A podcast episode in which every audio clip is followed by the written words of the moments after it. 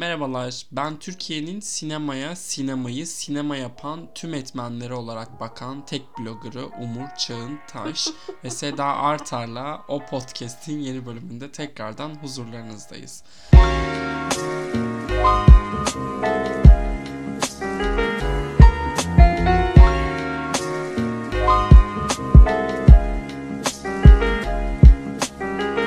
Sedacığım hoş geldin. Hoş bulduk şekerim. Nasılsın? Çok iyiyim, teşekkür ederim. Sen nasılsın? Hamdolsun öyle minik e, galiba hasta oluyorum bugün sesim bir asker dönüşü bölümümüz kadar olmasa da bir Olmasa enteresan. da bir evet de bir derinden geliyor. Bunu ya şey yapacak değilim. Ee, Yani yadırgayacak, karşı gelecek değilim. Evet.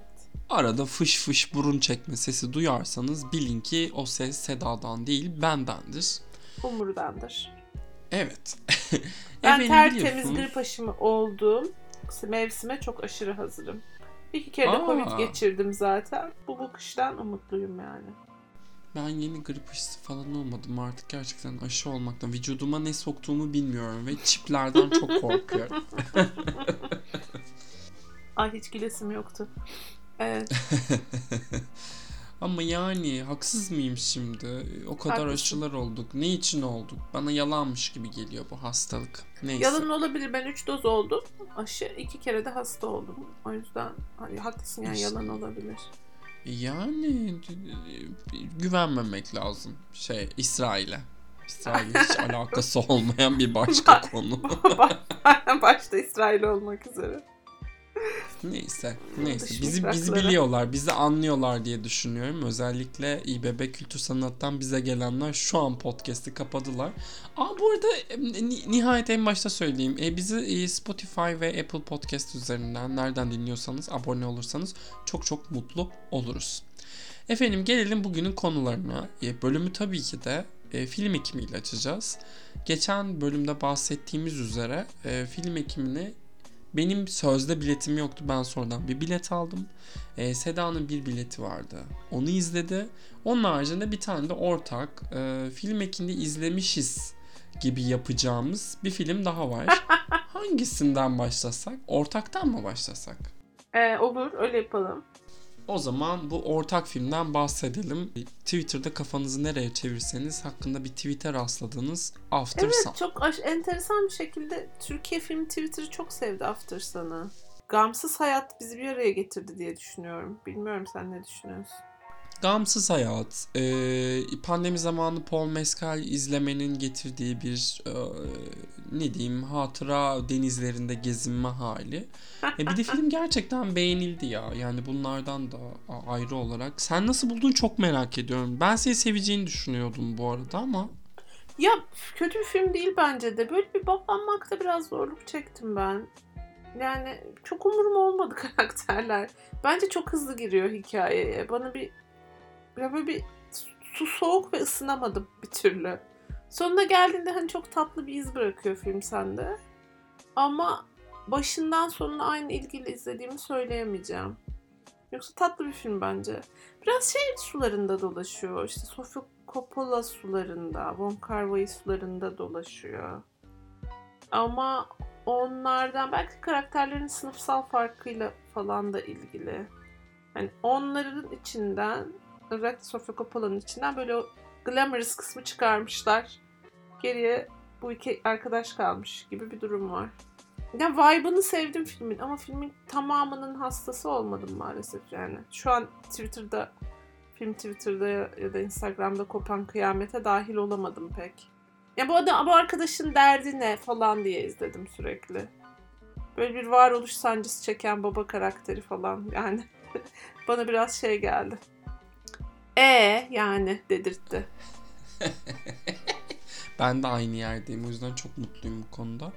Ya ben de aynı şeyi düşünüyorum açıkçası. Filmin ilk 80 dakikasında seyirciyi çok oyaladığını düşünüyorum. Ee, ben çok yoruldum izlerken. Sanki Ee, şey gibi değil mi? Kısa film olması gerekiyormuş da sürpriz bir şekilde Evet. e, büyük uzun metraj bütçesi el- elde etmiş. O yüzden de böyle çekmiş filmi iki yana gibi.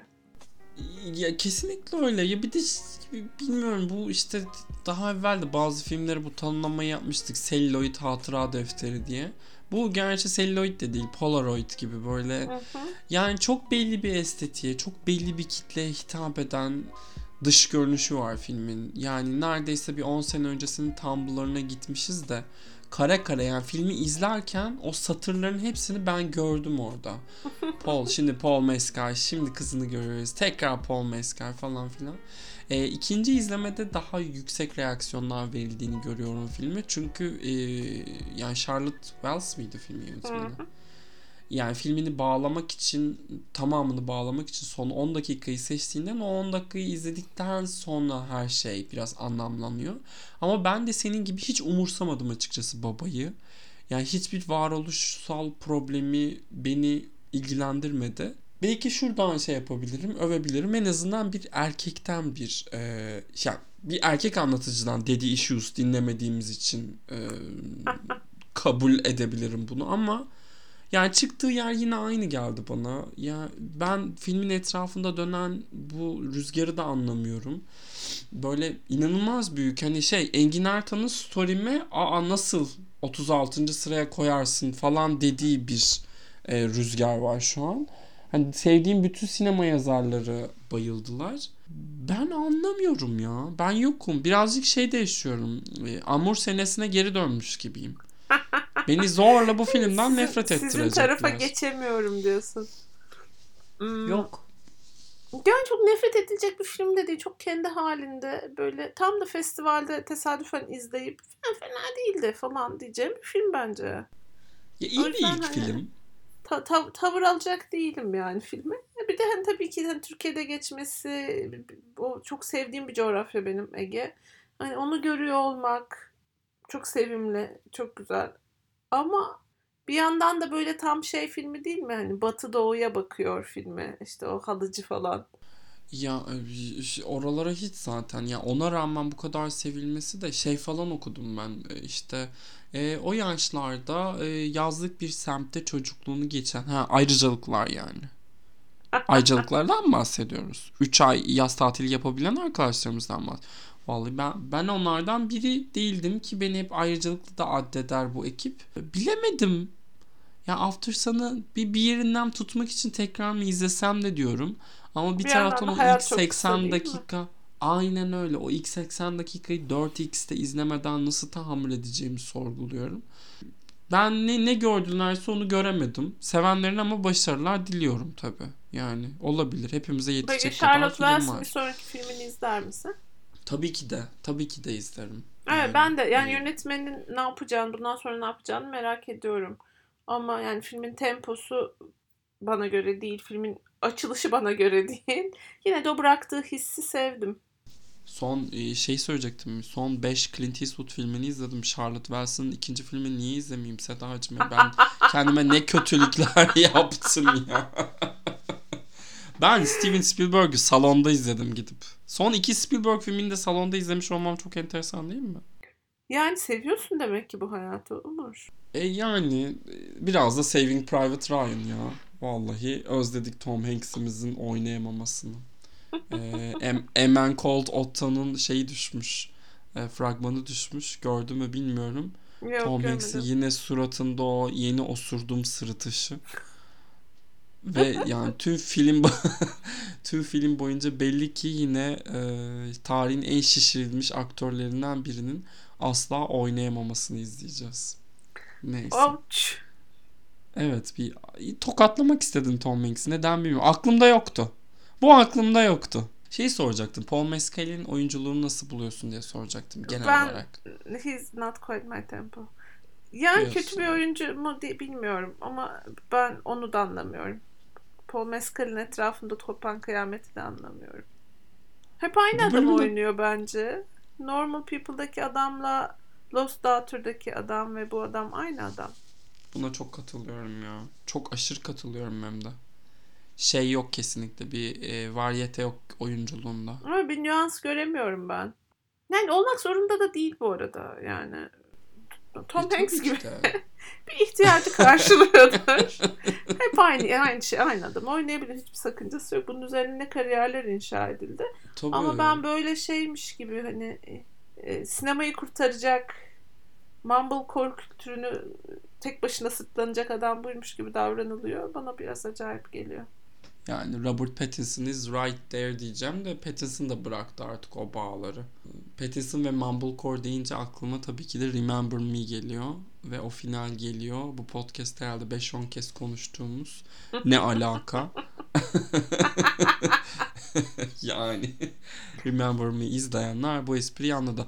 Ben şöyle diyorum bu o podcast'in bu bölümünün adı After Sun'ın etrafında kopan fırtınayı anlamadık olsun.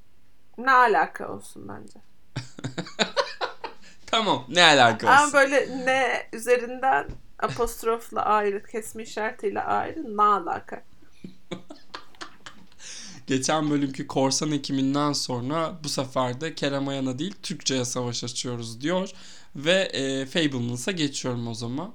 E, ben e, Spielberg'in yeni filmi Fablemans'ı izledim Sedacığım. E, yani Spielberg'le işte Tony Kushner'ın kendi çocuklarından bir potpourri zaten senaryo. Beraber yazmışlar.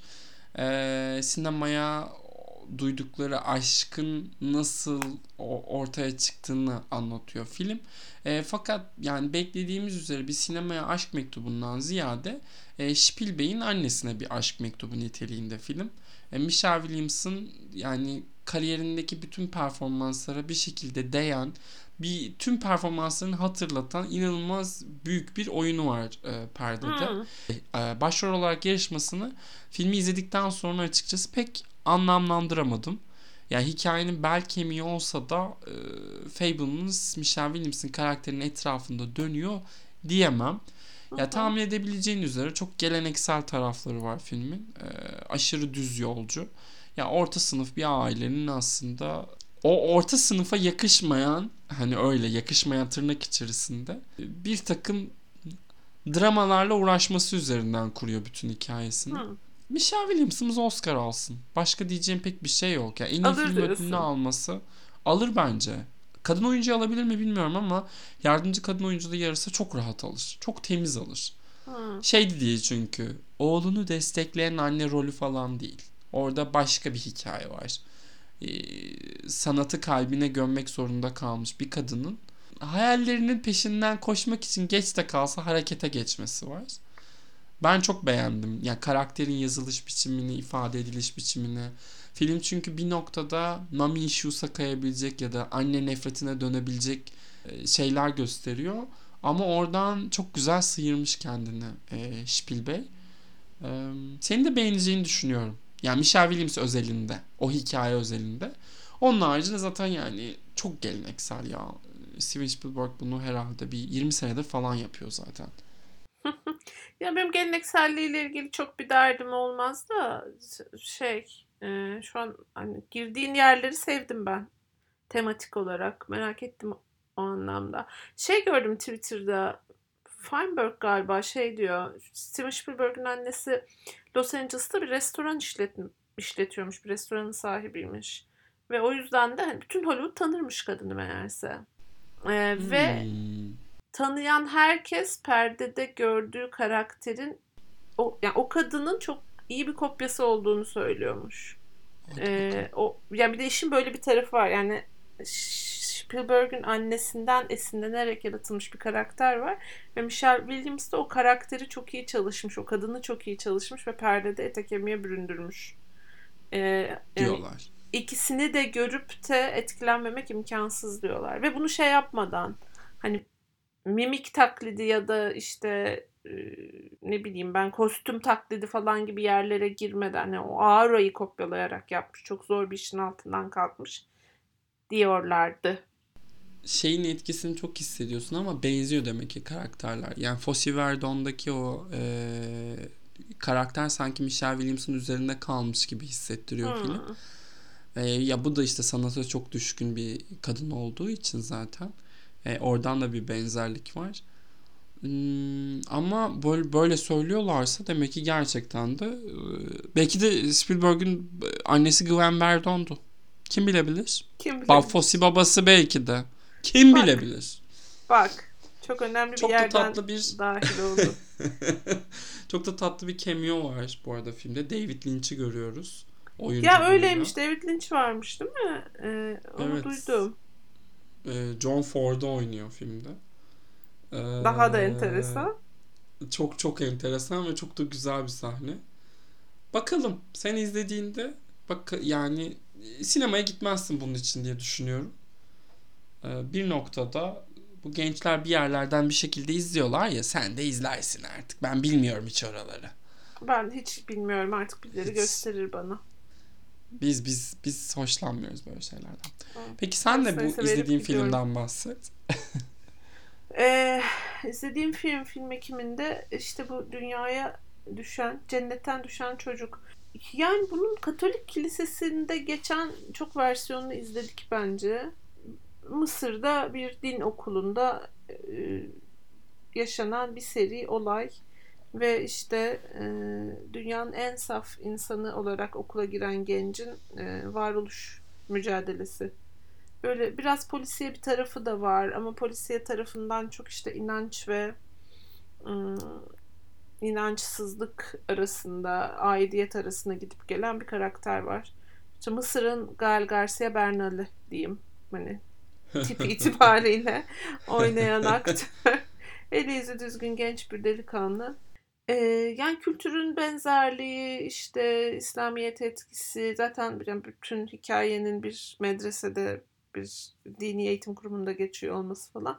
Bana biraz afakanlar bastırdı. Hatta bir arkadaşımla gitmiştik. Ben aylardır sinemaya gitmiyorum. Niye böyle bir şey yaptık, niye bu filme geldik falan dedi. O anlamda çok iyi bir tercih değilmiş. Kabul ediyorum. Ama şey enteresandı. Film Mısır'da gerekli izinleri alamadıkları için yer yer İstanbul'da çekilmiş.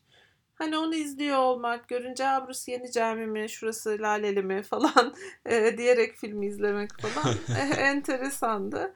E, herkese tavsiye eder miyim? Muhtemelen etmem. Ama hani çok aşırı da pişman olmadım. Ne yaptım ya bu nasıl bir bitmez bir filmdi demedim. Temposu yerinde. Böyle kendi halinde bir e, gerilimi olan e, öyle, öyle bir film caz kendisi. Film ekiminin en flash bileti değildi tabii ki de. E, ama salon doluydu yine de. Demek ki belli bir seviyede ilgi hakikaten festivale var. Vallahi var. Yani ona birazcık e, değinmek de gerekir. Ya burada bilet fiyatlarına saydırdık. se- seçki biraz zayıf dedik falan filan ama e, yani film ekimi yine sattı. Tabii ki de. E, akın akın. Ben hani Letterboxd'ım her gün 8-10 tane yeni e, film ekiminden girdiyle doldu. Yani benim arkadaşlarımın parası varmış. Ben öyle yorumladım. Ee, Senin ama arkadaşlarının tabii davetiyesi de olabilir tatlım. film ekimine vermiyorlar ya. Film ekimi birazcık şey. Yani geçen konuşmuştuk ya ilk izleme e, ayrıcalığı Hı hı, üzerine hı. kurulu bir konsept. Film ekiminde kolay kolay pek davetiye vermiyorlar. Geçen sene o Batak'ta çalışırken totalde biz 3 yazara 13 davetiye vermişlerdi. E, Alt yazı da öyle bir 8-10 da onlara vermişler. Hani insan şey bekliyor hani alt yazıya her filme bir bilet veriyorlardır Vermesini herhalde diye düşünüyorsun. evet. Ama şok yani. Böyle gönderiyorsun da kabul edili oydu buydu şuydu. Böyle de epey uğraştı saçma sapan bir durum. Tabii geçen sene pandemi sebebiyle acaba %50 doluluk muydu? Emin de değilim. Ondan sebep de olabilir. Bu sene durum belki Hmm. daha farklıydı diyeceğim ama e, çok da hani altyazı da sanki gümbür gümbür film ekiminde film izledi gibi gelmedi bana. Çok da takip edemedim açıkçası. Birazcık uzak kaldım film ekiminde. Kendim izleyeyim, kendim e, tepki vereyim diye. Evet, buradan başka bir konuya geçelim. Ya Şenay Aydemir Antalya Film Festivali'nden sonra Gazete Duvar'da bir yazı yazdı. Bu seneler önce de aslında dile getirilmiş bir konu. Ee, işte filmler çıkmadan daha tuvalet sırasında basın gösteriminde tweet atan gençler, e, sinema yazarlığının değişmesi, e, sinema yazarı algısının farklılaşması, sosyal medyanın oynadığı büyük rol. E, sen de yazıyı okudun sanırım. Sana attım diye hatırlıyorum. Okudum. Haha, evet. Bunun üstüne işte e, Tanju'ydu galiba bir laf söylemiş. Başkası işte Gamze diye birini ta Gamze Verite galiba. O Şenay'ın yazısını alıntılayıp o başka bir şekilde kondurmuş. Ya ben şeyi soracağım. E, Twitter sinemayı öldürüyor mu Seda? yani ben, ben anlamıyorum artık bu tartışmanın neden devam ettiğini ya. Niye buradayız Yani biz? Niye hala bu şey- sayfadayız? Video Killed the Radio Star mıydı? Evet. Ee, yani evet sinemayı öldürmüyor da sinema yazarını öldürüyor olabilir. Evet, Ama yani. yani de, teknolojinin değişimiyle bir sürü şey değişiyor. Sinema yazarlığı da değişecek. Ya sinema yazarlığı düşünürsek değişen şeylerin içinde çok küçük. Ee, minicik bir e, değişim kalemi diyeyim. Değişiyor mu? Evet değişiyor. Yani filmleri tüketme şeklimiz değişiyor çünkü. Dolayısıyla filmler hakkında konuşma şeklimiz de değişiyor. E, Öyle olunca filmler hakkında otorite olarak gördüğümüz insanlar da değişiyor. Ben de böyle düşünüyorum ya. Her şeyin ulaşılabilir olduğu daha farklı bir dönemden geçiyoruz artık. Ya sosyal medyada bambaşka bir yetki alanı, konuşma alanı tanıdı insanlara. Ee, eskisi gibi işte bir e, tırnak içerisinde sinefil olma e, çabasına giriştiğinde e, işte istiklalde oradan oraya yürümek gerekmiyor. E, bunu evden çok kolay halledebiliyorsun. İstiyorsan bir haftada bütün Bergman filmografisini bitirebiliyorsun mesela. Eminim ki yani bir 10 sene 20 sene önce 10 sene gerçi çok şey oluyor yakın oluyor da 20-30 sene önce bu durumlar çok daha farklıydı muhtemelen. Ben lisedeyken şeyi merak ettiğimiz filmleri TRT gösterdiğinde birbirimizi arayıp haber veriyorduk. Çünkü yoktu yani. Yo, yok Çok- benim çocukluğumda da yoktu. Yani Çok kör bir DVD noktaya vardı. denk düştü o. İşte bak DVD'nin çıkmasından önce beta VHS kasetlerin ortadan kalkmasından hemen sonra böyle bir kör bir nokta var. 90'ların ikinci yarısı, 2000'lerin başı. E, bir sürü filme asla erişemiyorsun. Bir arkadaşın arkadaşında varmış falan gibi. Sonra bir anda her şey mes oldu. Ama o ara öyle bir dönem vardı gerçekten de. Bergman'ın her filmini izlemiş diye parmakla gösterilirdi o zaman o adamlar. Yani bir kütüphaneye falan bir kütüphaneye falan erişiminin olması gerekiyordu ya da işte bir e, film merkezine. Sonra bir anda demokrasi. Yapacak bir şey yok. Evet yani tabii şey de yani anlayabiliyorum da herkes her şey hakkında fikir beyan ediyor ve e, sinema söz konusu olduğunda dikkate aldığımız otoriteler değişti. Otorite hı. kavramı da yıkıldı çünkü. Letterboxd diye bir şey girdi hayatımıza. Kimsenin kimsenin uzun yazı okumaya tahammülü kalmadı. Kendini ne kadar janjanlı bir şekilde tek bir tweette ifade edebiliyorsan o kadar varsın gibi bir şeye dönüştü sektör. Ee, yani bu yozlaşmak mıdır? Belki ama yani eğlence sektörüne bir şekilde tutunan her şey artık bu değişimi yaşıyor. Ya bunu inat edip ya işte siz kurak günleri izlemeden kurak günler hakkında tweet atmayına varıyor birazcık bu. Hani çok muhafazakar bir yere varıyor bence bu. Pek katılamıyorum o yüzden. Eminim yani Şenay bizi karşısına alıp anlatsa onu daha net anlarız. Gerçi yazı, yazı dili de yazı diline de diyecek bir şeyimiz yok da. Ee, ya bana yazı öyle geçti açıkçası. Aşırı muhafazakar hissettim ben oradaki görüşü. Ee, ve her sefer, geçen sefer çok üzerime alınmıştım. İşte torrent'tan film izleyenler, filmler hakkında hemen fikir beyan, ilk izlemek için delirenler. O zaman böyle çok delirmiş, çok üstüme alınmıştım.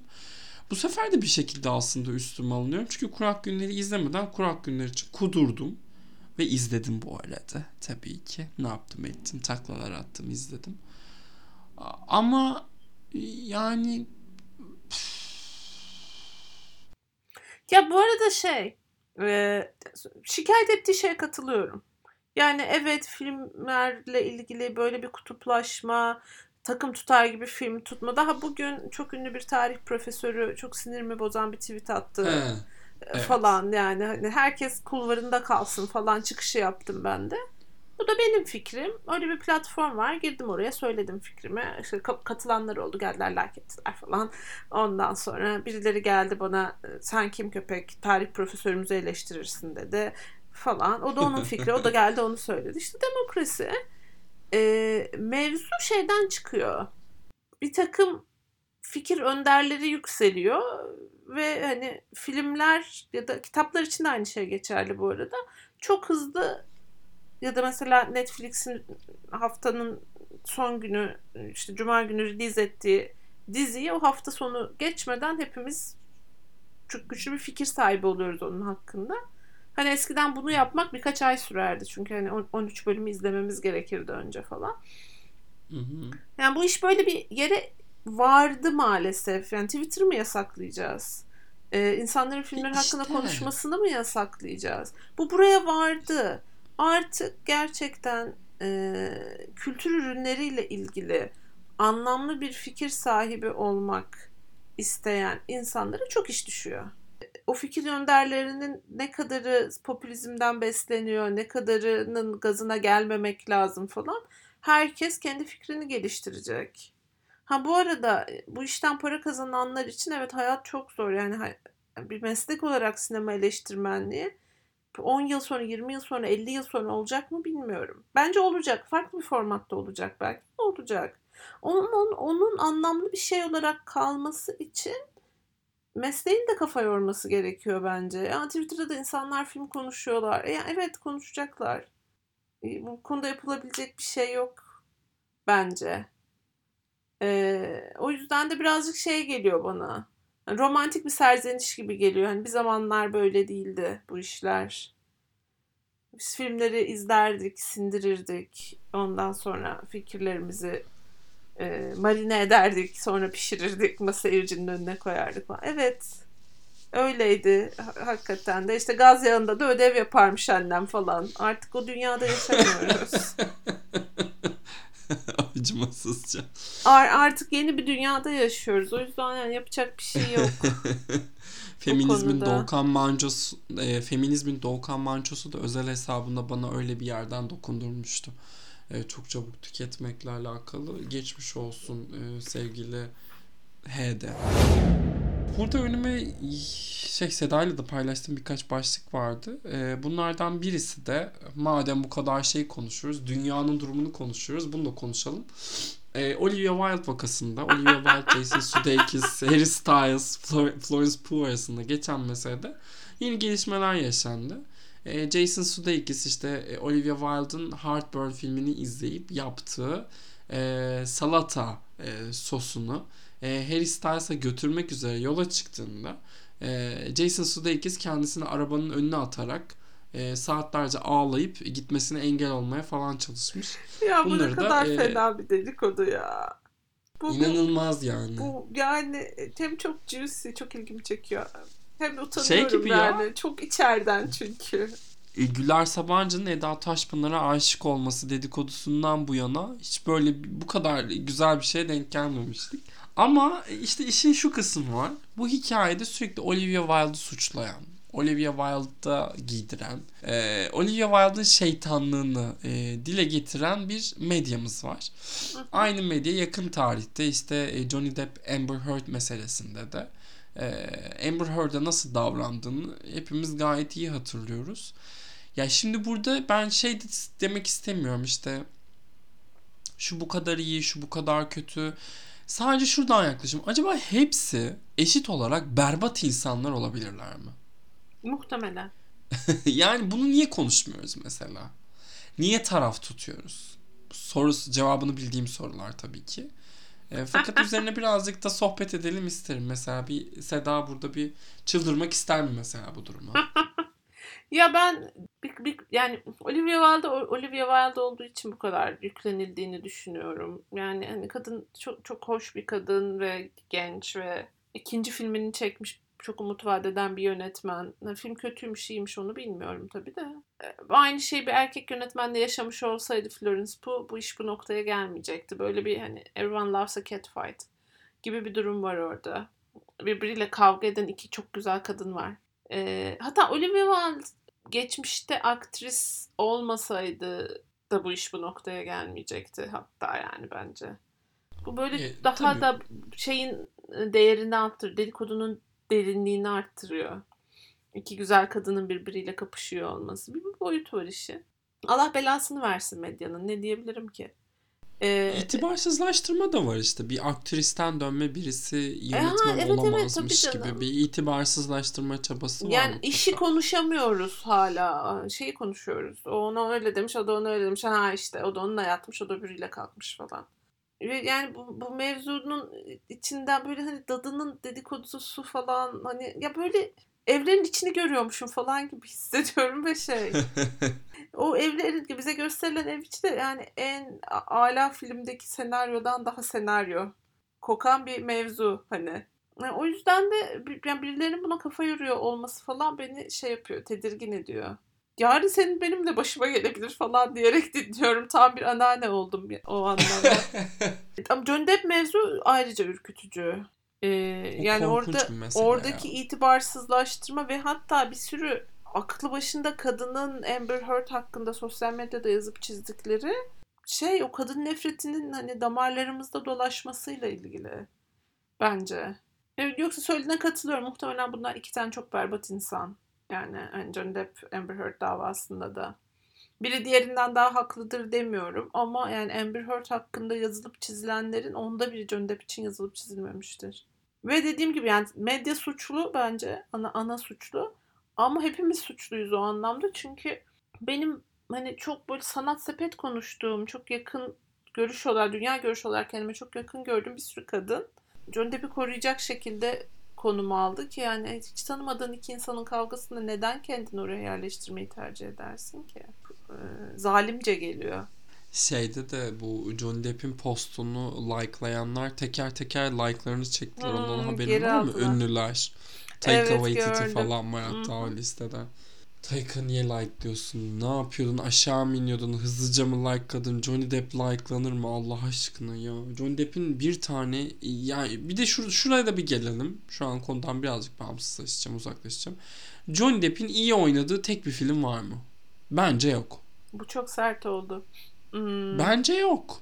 Yani Pirates of the Caribbean'daki karikatürü seviyorsanız o zaman siz Ice Age'i de komik buluyorsunuzdur diyeceğim ben.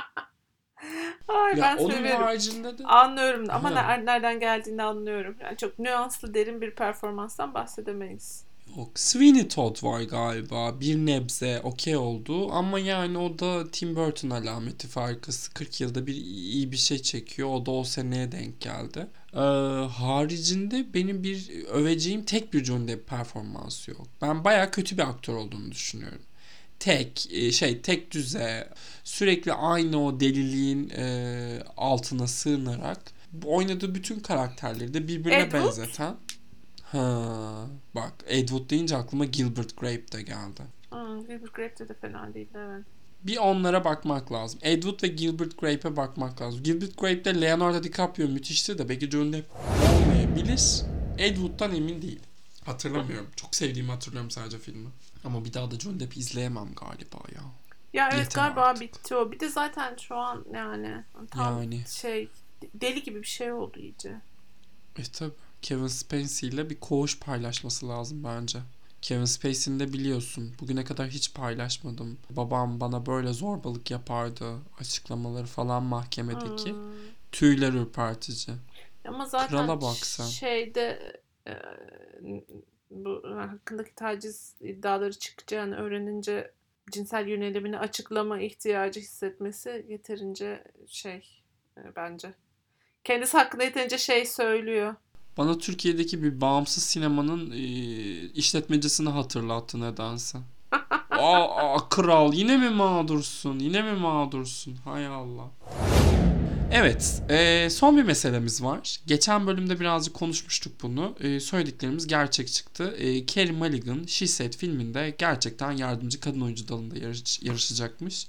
E, Universal'ın elinde iki film var bu sezon. Biri Fablemans, biri She Said.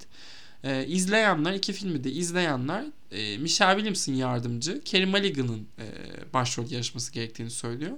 Ama Universal böyle bir tercih yapmış. Burada Carey Mulligan'ın Oscar'ı çok istiyor olması gibi bir şey söz konusudur belki diye düşünüyorum.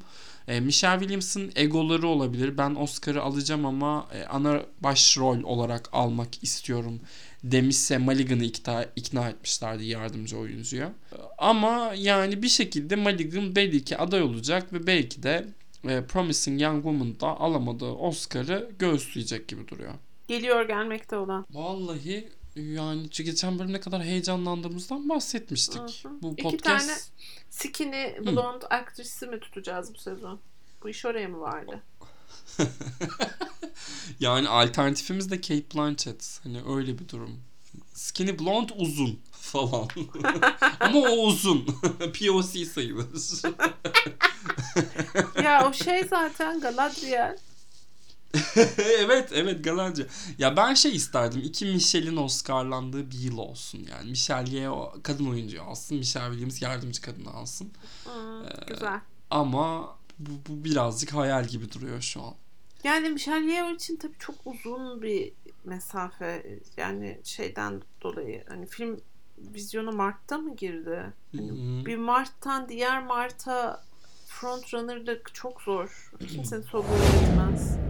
O zor. Bir tür filmiyle ödül almak çok zor. Çok zor. yani geçen sene Koda'ya en iyi film ödülü vermiş bir akademiye bu filmi izletmek çok zor. Zor oldu zor. Zor evet. Şey diye sorayım sana.